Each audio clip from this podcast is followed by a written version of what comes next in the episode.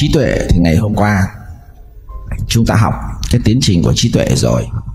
Quan sát phân tích đúc kết và học hiểu hành là văn tư tu chính là tiến trình tiêu hóa thức ăn. Trong quá trình nó tiêu hóa thì trí tuệ nó khởi sinh. Và ngày hôm qua chúng ta định nghĩa luôn là có ba câu hỏi liên quan đến nhân quả rất quan trọng. Người nào đặt được ba câu hỏi này chỉ trí tuệ nó phát triển nhanh.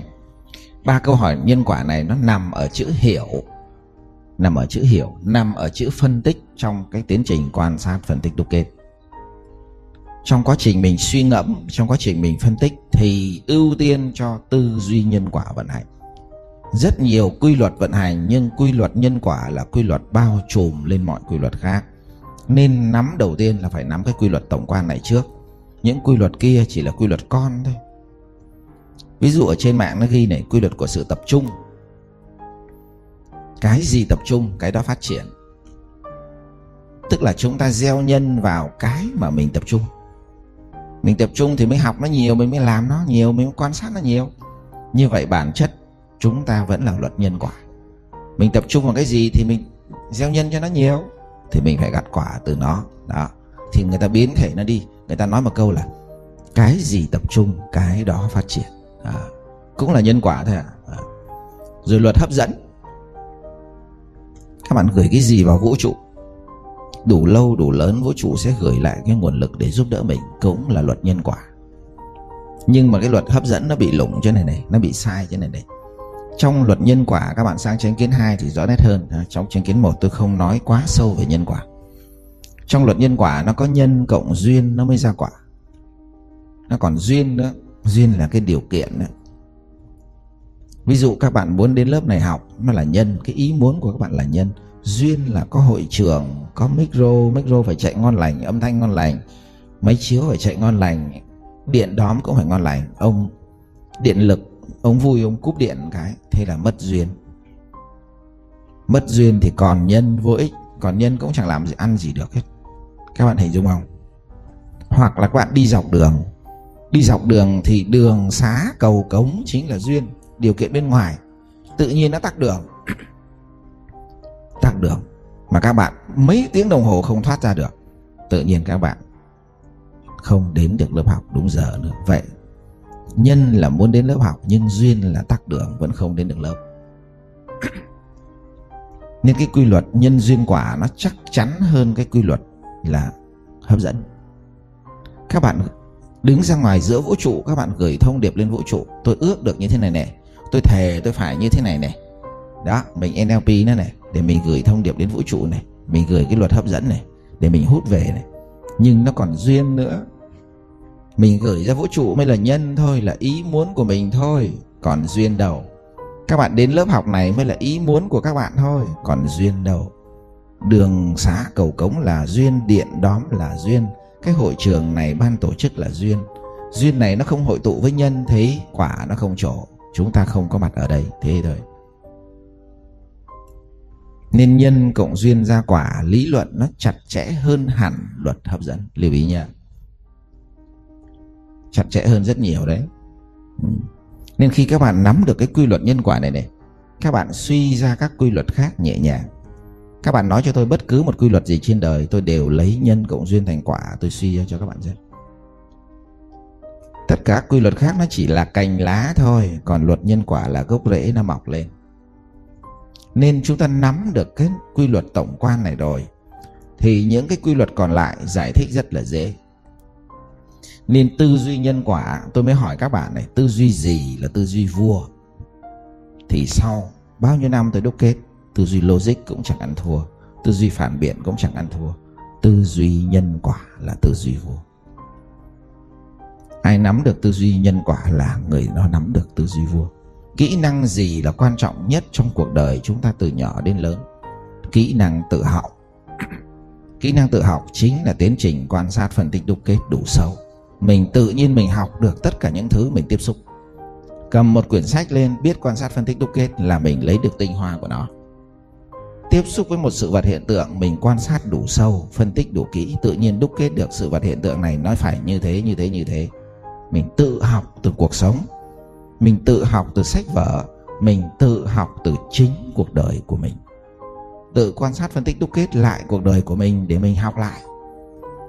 Có phải ngày hôm qua các bạn phải trả lời một số câu hỏi liên quan đến cuộc đời của mình không? Niềm tin của các bạn có chắc không? Hướng đi có chắc không? Nếu đúc kết cuộc đời của mình thành một câu, hai câu, ba câu thật là ngắn, thì đúc kết là gì? Đấy, các bạn đang tự học lại đấy, đang tự quan sát, phân tích, đúc kết lại cuộc đời của mình đấy. Nên kỹ năng tự học là kỹ năng vua.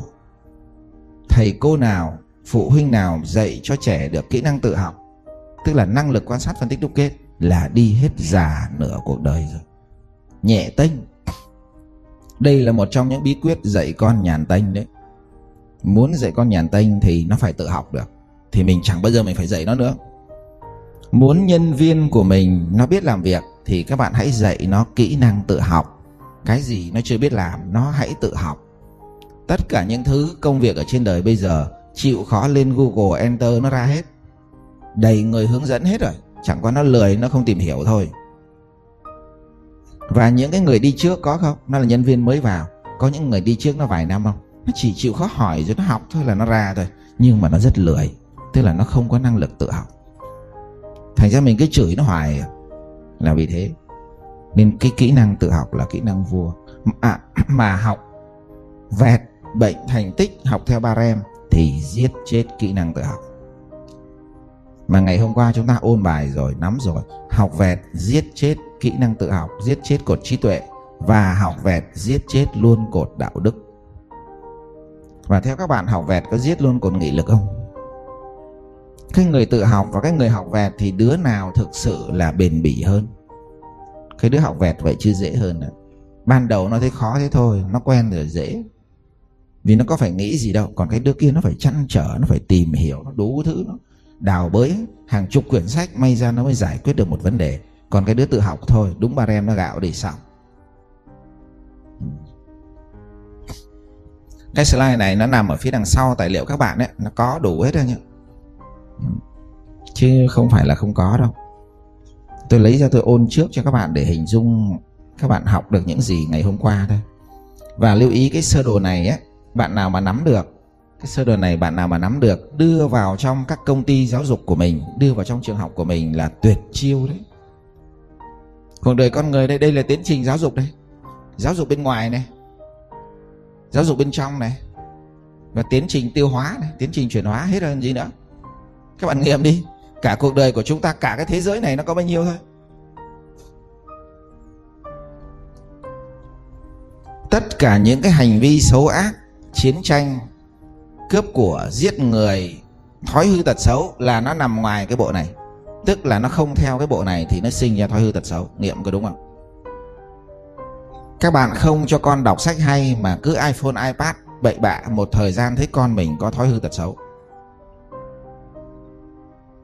Học thầy không ra thầy, học toàn những ông thầy lôm côm một thời gian thấy con mình hư. Chơi bạn tốt không chơi, nó toàn chơi bạn lôm côm một thời gian mình thấy cũng con mình hư. Toàn bộ thói hư tật xấu nó từ đây mà ra thôi, chứ chả từ đâu mà ra.